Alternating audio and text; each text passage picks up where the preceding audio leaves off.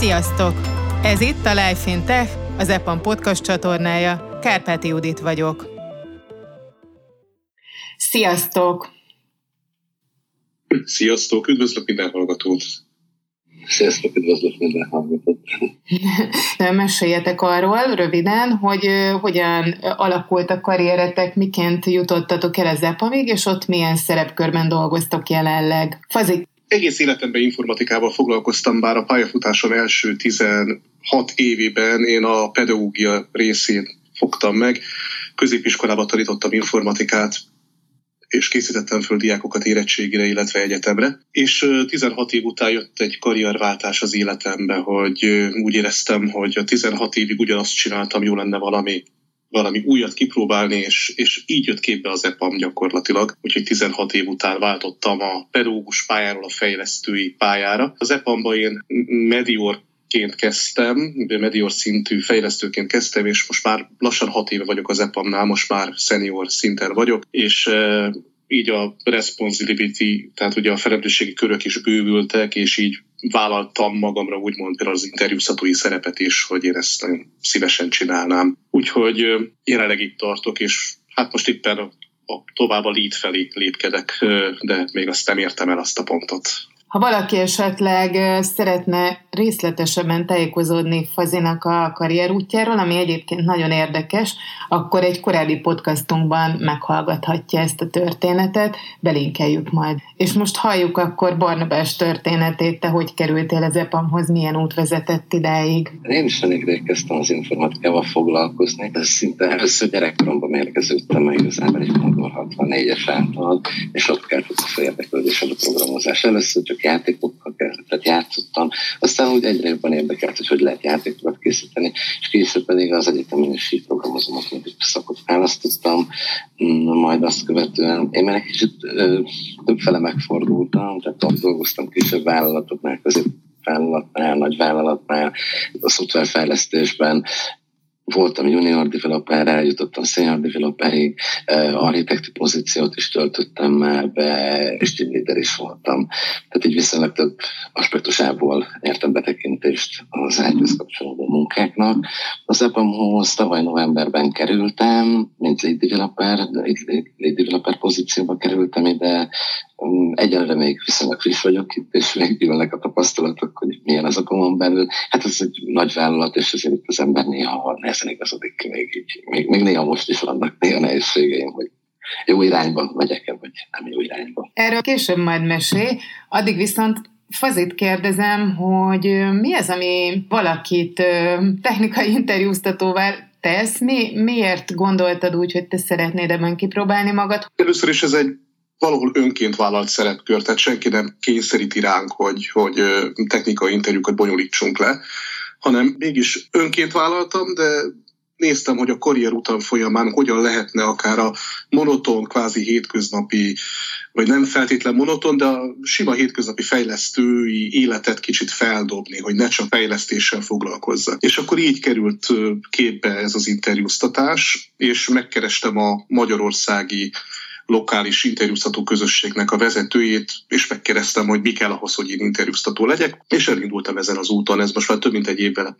ezelőtt, tavaly januárban kezdtem el gyakorlatilag, és most már ott tartok, hogy tegnap volt a kilencvenedik interjúm, amit lebonyolítottam, úgyhogy viszonylag sokat megcsináltam így egy év alatt. És így számon tartod, számolod, ilyen strigulákat húzzal, hogy hányadiknál vagy? Szerencsére nem nekem kell számolni, mert én erre lehet, hogy alkalmatlan lennék, mert a tizedik után biztos, hogy összekavarnám, de van ennek erre felületek, ugye, ahol nyomon követik, trekkelik az interjúkat, mert azért ez az interjúztatás egyfajta extra máj, tehát hogy a céges profilomban is ugye valahol pluszpontként hozzárendelődik, hogy csináltam valami olyat, ami nem kötelező, hogy megcsináljam, de mégis megcsináltam. Ami érdekes számomra, és ez egy, szerintem egy más attitűd, más vetület, hogy Barnabás leadként érkezett.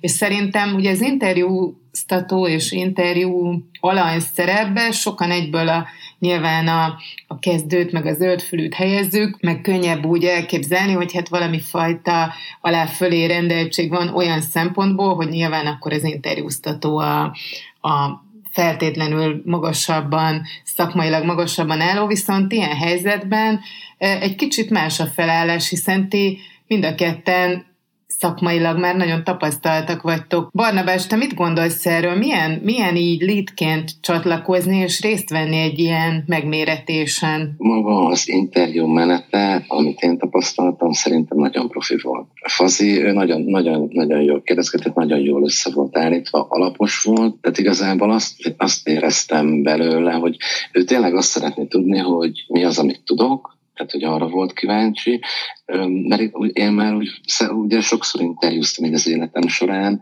és néha tapasztaltam olyat, hogy inkább szinte egy rossz indulat volt, vagy talán ilyen bizonyos interjúztatók, és utána kerültem is azt a céget a későbbiek során. És ugye itt, itt, itt Faziban az interjú egy nagyon-nagyon pozitív hangvételű volt. Szinte inkább egy beszélgetésnek éreztem majdnem. Persze elég célorientált beszélgetés volt, de, de egy, egy nagyon kellemes hangvételű hangulat interjú volt. Te mit gondolsz, Fazi, milyen az, amit az előbb kérdeztem arról a nézőpontról, hogy tapasztalt fejlesztővel kell interjúztatni, tehát nem, nem arról van szó, hogy egy, egy kezdőt vagy egy tapasztalatlanabb kollégát kell megkérdezni, hanem az azért gondolom, hogy az interjúztatónak is kihívás, és az is egy másfajta felkészülést igényel, ha egy ilyen szakemberrel beszélgetsz, mint Barna. Barnabás, Barna? Az ismerősök Barnának hívnak, tehát igazából köszönöm szépen a Barna elnök, azért szeretem azt is. Rendben.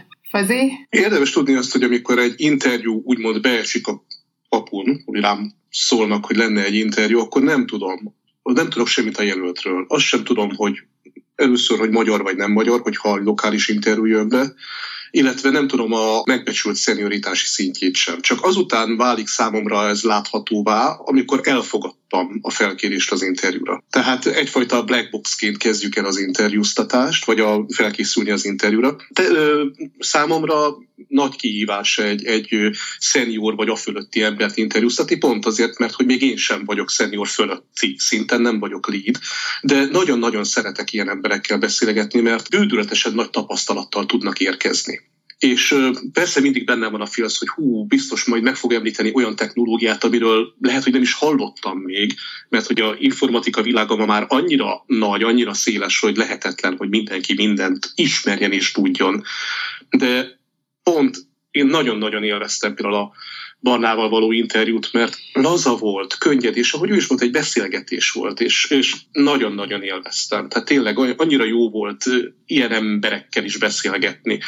Sajnos nem mindegyik interjú telik ilyen hangulatba. Te is így érezted, Barna? Hát bizonyos szinten öm, azt tudnám mondani, hogy valahol azért mégiscsak egy vizsgára hasonlít. Öm, tehát én a, nagyon a pályafutásom elején, az talán a második munkahelyemben volt, amikor kifejezetten gyengen interjúztam. Tehát ott, ott sok évet töltöttem el, hat évet töltöttem el, és sok minden megváltozott, és az utóbbi években már nem éreztem magam jól, és szerettem volna elmenni. De igazából egyik interjú sem sikerült. És volt egy nagyon tapasztalt kollégám, és elmondtam neki, hogy igazából eléggé sikerültem vagyok az interjúban, és emiatt kicsit el vagyok keseredve, nem tudom, hogy hogy fog tudni úgy munkáját váltani. És akkor erre azt mondtam, hogy figyelj, ez igazából vizsgáztál már egyetemen, tudod, hogy miről szól egy vizsga, erre úgy kell tekinteni egy vizsgára. Fogd meg, és készülj föl. Nézd át az alapokat, rendszerezzed a tudásodat, és úgy menj el. Tehát igazából ez nem egyébként egy megmérettetés való. És onnantól kezdve váltam én is sikerül, sikeres interjúzóvá. Tehát on, onnantól kezdve adtam magamnak körülbelül majd egy fél évet, körülbelül ötszáz, vagy körülbelül ötezer oldalnyi anyagot átolvastam, mert sajnos én is belestem abba a hibába, még fiatal pályakezdő voltam, hogy azt hittem, hogy a szakmai tapasztalat az tényleg hozza azt a tudásanyagot, amire az embernek egy interjú során szüksége van. És bizony csalódnom kellett, mert nem. Tehát gyakorlatilag az ember dolgozik különbözőféle túlokkal, különbözőféle bizonyos programnyelveken, de bizonyos aspektusokból látja csak azokat a helyzeteket. És nagyon sokszor a mögöttes összefüggésekre ezek nem derítenek fényt, hanem hogy majdnem, hogy rutinból hallganak feladatokat, de nem tudja sokszor, hogy miért. és az interjúkon bizony ilyen kérdések elhangozhatnak. De én úgy érzem egy kicsit így, így, így erről az oldalról, hogy azért lehet belecsúszni egy kellemetlen helyzetben interjúzóként, mert igazából sokszor, tehát kell szükséges az alaptudás, de bizonyos mennyiség alaptudás szükséges. Hát én egy kicsit ezt így látom. Térjünk vissza ennek az interjúztatásnak a technikai részére és a menetére. Annyit hozzáfűznék, hogy valószínűleg te egy ideális interjú alany lehetsz, és biztos vagyok abban, hogy az, hogy ilyen rengeteget készültél, az a sikerednek az egyik titka volt, de azért tegyük azt is hozzá, hogy elriasztunk másokat egy ilyen interjútól, hogy ha esetleg valaki nem ennyire alapos, meg nem olvas ennyire utána az összefüggéseknek, ettől még lehet sikeres akár az interjún, hiszen a tudását aztán később is tudja bővíteni. A technikai interjúztató nagyon fontos, hogy tisztázzuk, nem dönt arról, hogy a jelölt kell, vagy nem kell, vagy foglalkozunk, vagy nem foglalkozunk vele. A technikai interjúztatónak egyetlen dolga az, hogy kvázi felmérje a jelöltnek a tudás szintjét, erről ír egy feedbacket, és majd a hiring managerek majd meghozzák a döntést, hogy ilyen jelölttel szeretnénk kell, vagy kell-e most ebbe a poolba, aminek az EPAM-nak van, még egy ilyen jelölt, vagy sem. Tehát, hogy nekünk tényleg ennyi a dolgunk, hogy, hogy felmérjük, és egy, a feedbackünknek szerintem a legfontosabb mondata az, hogy le kell írnunk, hogy dolgoznék-e ezzel a jelölttel egy csapatba, vagy sem. Tehát igazából ezt kell nekünk felmérnünk a kilencven perces beszélgetésben, hogy én ezzel az emberrel szívesen dolgoznék-e együtt, vagy sem. Miért gondoltad úgy, hogy Barnával szívesen dolgoznál együtt, amikor beszélgettetek? Mi volt, mik voltak azok a tényezők, amik amellett szóltak, hogy vele szeretnétek folytatni ezt az interjú folyamatot? Egyrészt az, hogy, hogy nagyon széles körben voltak ismeretei, tehát nem csak a, a Java, ugye backend Java fejlesztőként jelentkezett hozzánk, de nem csak ebből a Java körből vannak kérdések, hanem tesztelés, cloud technology, agilis munkafolyamatok, stb. Tehát többfajta témákat is érintünk a, a kérdésekkel, és nem volt olyan téma, ami, ami, amiről nem tudott volna beszélni. Tehát, hogy széles spektrumban voltak ismeretei, és amikor bele-bele kérdeztem egy témába, nem csak széles volt, hanem mély, tehát, hogy jók voltak az ismeretei. Ez az egyik. A másik, ami rögtön megfogott engem, a gyakorlati feladata, van, van egy pici kódolási feladat, ami, ami nem nehéz, és nem is az a fele, lényege, hogy nehéz legyen, hanem hogy hozzáállása, hogyan kezd hozzá. Igazából azt nézem a gyakorlati résznél, hogy hogyan fog hozzá egy ilyen probléma megoldásához. Az első az, hogy miután megkapta a feladatot, ami gyengén definiált, van-e kérdése? Észreveszi-e kvázi a buktatókat benne, mert pont azért vannak benne buktatók, mert gyengén definiált a feladat. Pár információt nem mondtam el. És, és kérdezett, és rögtön mondta, hogy hát itt ezzel a technológiával tudunk tovább menni, de ennek az lenne a hátulütője, hogy. És architekturális szempontból is tudott rá mondani véleményt, ami nagyon-nagyon pozitív, és nagyon-nagyon kevés olyan interjú alanyon volt, aki, aki ezt így, ilyen megközelítésbe tálalta nekem. Neked mi volt a benyomásod, Barna, amikor ez a beszélgetés zajlott? Te mit tudnál mondani annak, aki majd ebben a szerepben lesz, amiben te voltál? Mi az, amire különösen figyeljen, azon túl, amiket az imént elmondtál a felkészülést illetően? Hát például, mint egy Fazik említette, a kommunikáció nagyon fontos. Tehát, hogyha bizonyos dolgokban figyel, tehát nincs elég információm róla, akkor merjek visszakérdezni, tehát merjek rákérdezni. Vagy, tehát én, én azt tapasztaltam, hogy ez mindig egy jobb helyzet, például, például itt is ebben a feladat megoldásban, hogyha az ember valamiben bizonytalan, és eszébe jut akár két vagy három megoldás, akkor azt úgy elmondja már. Tehát kvázi, én egy kicsit úgy álltam a fazéhoz, és ráadásul szerencsére olyan is volt a légkör, mint hogyha tényleg együtt kéne dolgozni, tehát hogyha, mint hogyha az a probléma ott lenne, és akkor most együtt, együtt hoznánk arra a döntést, hogy most merre, hogyan induljunk el. És például ez is tetszett ebben a feladatban nagyon, hogy, hogy valóban nem arra ment rá, hogy igazából a, minél jobban az algoritmus megírása legyen a, a fontos, hanem igazából tényleg egy életszerű szituáció volt, mint hogy az életben is gyakran előfordul, hogy van egy feladat, ami igazából nem pontosan definiál, és ott ülünk csapatban, és akkor azt megpróbáljuk megrágni, kérdezgetni úgy, hogy minél jobban próbáljuk leszorítani, hogy valójában mit szeret, mit szeretne megrendelő vagy az ügyfél. És ez, ez például ez, ez egy nagyon szimpatikus eleme is volt az interjúnak. És igen, én arra szeretnék mindenkit így buzdítani, hogyha interjún vannak, és valami bizonytalanság van bennük, akkor ne kukán üljenek ott, mert bevallom, hogy én is ültem, tehát én is raktam azt a csapatokat, és interjúztattam már én is korábban. És nagyon nehéz olyankor elkezdeni valakivel beszélgetni, hogyha, hogyha igazából csak kukán ül, és nem mondja azt, hogy van a fejében. Tehát azt, azt az információkat igen, igen, és nem rossz, hogyha megosztjuk a másik féllel. Na, pont erre kíváncsi, hogy hogy gondolkozunk. Fazi, pont említetted korábban, hogy nem minden beszélgetés olyan laza és profi, mint amilyen a ti kettőtöké volt. Mi az, amit, amit hát ha nem is, mond, ne is mondjuk azt, hogy elrontanak, hanem amiben esetleg nem jól állnak ehhez a helyzethez, és ami azt a kukaságot akár eredményezi, amit most Barna mondott, hogy mik ezek a pontok, és ha valaki ezt hallgatja, akkor fogja tudni, hogy hát ezt nem érdemes így csinálni, másként kell ehhez hozzáállni. Először is szerintem nagyon fontos, és én mindig elmondom a interjúknál, hogy ha fölteszek egy kérdést, egy technológiai kérdést, és nem tudja rá a választ, akkor mondja meg őszintén, hogy nem tudja a választ, mert akkor ne kezdjünk el belemenni egy ilyen feneketlen kútba, hogy elkezd valamit mondani, amiben lehet, hogy van féligazság, én meg próbálom kideríteni, hogy mennyire tudja azt a részt, és, és, és akkor leásunk egy olyan gödröt, amiből már nehéz kijönni. Tehát arra vagyunk kíváncsiak egy interjúnál, hogy mit tud, nem arra, hogy mit nem tud. A másik, aminál kíváncsi vagyunk, hogy hajlandó-e tanulni, mert hogy a fejlődés az nagyon fontos, hogy legyen, legyen benne nyitottsága. Volt egy olyan interjú alanyom, és őt az döbbentett meg, hogy elmondta, hogy ő korábban, vagy jelenleg olyan pozícióban dolgozik, ahol a idő felét, tehát a heti negyven órából húsz órát kvázi fejlődésre tud kötni, tehát hogy kb. húsz órába dolgozik, húsz órába tanul, és ebben még belefér, belefér az is, hogy mentorál más kollégákat.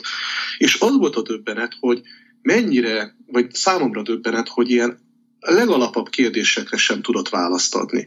Hogy, hogy mit csinál akkor abban a húsz órában, amit, amit fejlődésre lehetne szánni. És nem éreztem azt, hogy ő ezt hasznosan töltené, hogy ő tanulni akar, vagy, a, vagy tudna éppen tanulni ebben a húsz órában. A másik nagyon fontos, hogy főleg itt ugye, amikor a szenioritást mérjük már föl, hogy nagyon gyakran teszek föl olyan kérdést, hogy egy technológiának mi az előnye, és mi a hátránya. És főleg a hátrány érdekel. Mert az, hogy valami miért jó, bejött valami, és miért jó, ezt hamar megtanulja mindenki. De hogy hol van annak a technológiának a határa, mi az a pont, ahol már, már nem biztos, hogy jó. Ez csak a tapasztalattal jön, én úgy gondolom. Kiderült, hogy Barna, te is interjúztattál, tehát gyakorlatilag ugyanígy vannak ebben tapasztalataid, meg rálátásod. Mi az, amit úgy egészében szerintetek érdemes összefoglalva az eddigieket elmondani a te interjú lényegéről? Szerintem nagyon fontos, hogy, hogy az interjún a jelölt úgymond magát adja. Tehát ne próbáljon egy szerepbe belebújni, és eladni magát nagyobbnak, mint amilyen, amilyen valójában. Tehát szeretem a szeretem idézőjelve, az amikor kapok egy olyan szívit vagy önéletrajzat, ahol egy ilyen öt vagy tíz csillagos skálán bejelöli a tudását a jelölt adott témakörbe. És mondjuk azt, hogy Jávából nyolc csillag a tízből. És akkor én megpróbálom elhinni, hogy ő, hogy ennyire tud, aztán kiderül, hogy, hogy a tudása közel sincs itt, és hát éppen, hogy a megüti a intermediate szintet, mert hogy például nem tudja a technológiai hátrányokat. Tehát, hogy adja önmagát, amikor a kódolási feladatot kell csinálni, ne ott kezdjen el egy tök új dolgot kitalálni, amit még lehet, hogy egyszer látott valahol, de, de nem gyakorolta be. Úgyhogy ez a legfontosabb. És vá- mindig válaszoljon őszintén. Tehát ha nem tud valamit, mondja meg, hogy nem tud, mert akkor ö, nem fog tudni kijönni abból a gödörből, amit, amit oda ásnak ezzel, a, elindulunk egy ilyen alagútba. Szerintem ez a legfontosabb. És legyen nyitott, bocsánat. Tehát legyen nyitott, legyen kérdése. Nagyon pozitív, amikor egy interjúztatónak visszakérdeznek. Ö, nem feltétlenül az ő kérdésével kapcsolatban, minden interjúmat úgy fejezem be, hogy van-e kérdésed? Akár az itt lévő topikokból, akár, akár a cégről, mert én most ugye ugyan a céget képviselem, de én egy fejlesztő vagyok, aki ülök a cégnél, tehát nem eladni akarom a céget, mint mondjuk egy recruiter, hogy gyere ide hozzánk, stb. Milyen jó lesz, hanem legyél fel olyan kérdés, maximum, ha olyan, hogy a szerződés köt engem, hogy nem mondhatok el ügyféladatokat, stb., akkor nem mondok el ügyféladatokat, akkor csak általánosságban válaszolok, hogy igen, van több száz projektünk, kész. De ha nincs kérdés, akkor nem biztos, hogy érzem benne azt, hogy ő, hogy ő tényleg ide akar jönni. Barna? Hát igen, ez csak abszolút egyet tudok érteni feszülvel, tehát ez, ezek valóban nagyon fontosak. Én annyival talán még így a készülést így kiegészíteném, hogy nagyon, sokszor, nagyon sokat tudnak, tudunk, mint jelöltek, vagy, vagy mint interjúzó emberként, de valahogy sokszor ugye az emberek elfelejtik összekötni, tehát hogy nem teszik fel a mi érteket. Én azt úgy javasolnám egy kicsit, hogy, hogy mielőtt interjúra adják a fejüket, hogy egy kicsit úgy, meg, úgy, úgy rendszerezni azt, hogy amit, amit tudok, hogy akkor ez most miért lehet abból az irányból is megvizsgálni, ezt így szoktam csinálni, vagy így, vagy így, így kell csinálni, ezt hallottam, igen, de miért nézzük, csak meg úgy lehetne más. Kicsit így átgondolni, és azáltal nagyon sok mindenre összefüggésre rá lehet jönni, vagy kiderül, és, és egy kicsit ad egy kis magabiztosságot, egy kis stabilitást, hogy az, amit én rutinszerűen csinálok, azt nem csak úgy mondom, hogy hát igen, így szoktuk, hanem hogy gyakorlatilag tudom azt, hogy azt miért úgy szoktuk.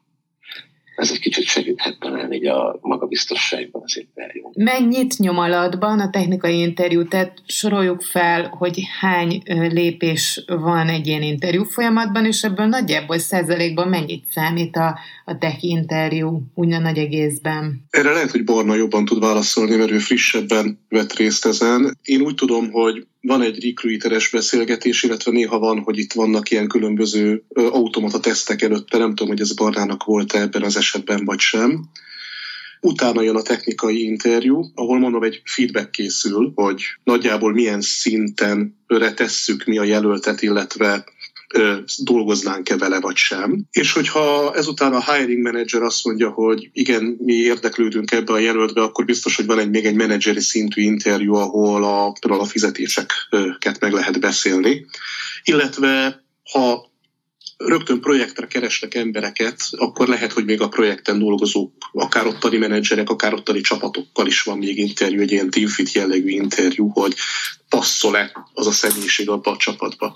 De lehet, hogy Barna erről sokkal pontosabb leírást tud adni. Hát az interjú menetéről, igen, a százalékokról, hogy mennyire számítunk, szóval az én oldalamról tudom, tehát hogy ahogy én ugye bekerültem, hogy nekem mennyire számítom. Az interjúk valóban így így vannak, tehát van egy há er es, egy fél, fél órás há er es interjú volt, utána nekem a technikai interjú következett fazével, és utána pedig volt egy menedzser interjú, tehát a resource managerrel.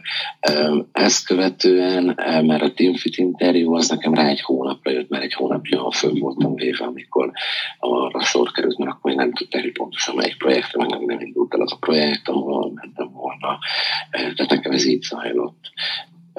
Hogy százalékokban, ugye én csak így, így a saját döntési szemszögemből tudom ezt bemutatni. Nekem például a technikai interjú az egy ilyen legalább egy ötven, vagy még talán több, inkább hatvan százalékkal bír. Vel, hogy Az egy, az egy olyan interjú, amikor egy olyan emberrel beszélgetek, aki kvázi ugyanazt csinálja, vagy ahhoz hasonlót csinál annál a cégnél régóta, amit én fogok, hogyha bekerülök oda. És innentől kezdve ő egy ilyen, ad egy, ad, ad egy képet arról, vagy legalábbis egy feltételezést, hogy milyen típusú emberek dolgozhatnak annál a cégnél. És ugye ez, ez így egy nagyon fontos. Tehát, hogyha az a kommunikáció már ott rosszul sikerülne, hogy rosszul menne, döcögős lenne, akkor általában, hogyha így interjúzom, akkor azt szoktam mondani, hogy hát köszönöm szépen, hogy a cégnél nem szeretnék dolgozni, és már nem lépnék tovább a következő körre. Tehát ilyen szinten rengeteget nyomalatban. A technikai interjú az, az nekem már volt többször, hogy elkaszálta a céget az én szemembe, és azt mondtam, na ennél tényleg biztos, hogy nem fog dolgozni a közeljövőben, max esetleg akkor, hogy hát lesz az egyetlen munkahely, ha el lehetne dolgozni, és muszáj lesz elmennem. Annyit szeretnék hozzátenni, hogy nincs, szerintem nincsen elbukott vagy rosszul sikerült interjú. Mert minden interjú egy tanulási folyamat. Lehet, hogy egy interjú nem hozza meg az elvárt eredményt akkor is, abban a pillanatban, mert mondjuk az lesz az interjú kimenetele, hogy a hiring manager végül azt mondja, hogy inkább nem szeretnénk jelenleg ezzel a jelölttel dolgozni. Viszont én minden alanyommal feliratom azokat a kérdéseket, amikre nem tudott válaszolni. Ott, ha van idő, akkor egy percben megpróbálom elmondani neki a jó választ, és megkérem, hogy nézze meg, mert ez lehet, hogy nem csak én fogom megkérdezni, hanem másik cégnél más ember, vagy például, ha hozzánk jön legközelebb, akkor újra ez a kérdés elhangozhat. Tehát úgy távozik egy alany az interjúról, hogy egyrészt én adok neki egy kis csomagot, hogy, hogy ezek voltak a gyengébb pontok, ezeket érdemes megnézni. Másrészt a feedbackekben mindig leírunk egy ilyen ö, fejlődési irányt, hogy mik voltak azok a pontok, amik, amiket tényleg meg kéne alaposabban nézni, mert azok gyengébben sikerültek. És nagyon sok olyan epamos ismerek, aki úgy van jelenleg az epamnál, hogy nem az első interjú után került be a céghez, hanem megkapta ezt a csomagot, felkészült, és pár hónap múlva visszajött újra interjúzni, és befoltozta ezeket a lukakat. És így már teljesen máshogy áll, látjuk a fejlődési irányt, láttuk, hogy igen, ő szeret és akar is fejlődni, és tanul, és ez nagyon-nagyon fontos. És még nagyon-nagyon fontos, hogy bárki, aki egy interjú részt vesz nálunk, az kvázi jó szájízzel hagyja el az interjút. Mert hogy ha tényleg, mintha Barna is mondja, hogy hát, hogyha látszik az interjúztató úgy állt hozzám, hogy most ő le akarta tudni az egészet, stb., nem lesz kedve idejönni dolgozni. Márpedig lehet, hogy jelen pillanatban egy, egy, egy jelöltnek nincs, nincsen ott a tudása, ahol nekünk kell, de lehet, hogy egy fél év múlva ott lesz. És akkor tátkarokkal várjuk, hogyha bepótolta ezt a hiányt. Köszönjük, hogy ismét velünk tartottatok. A következő adásig pedig olvassátok interjúinkat, cikkeinket a Life in Tech blogon, és hallgassátok a korábbi beszélgetéseket itt a csatornán.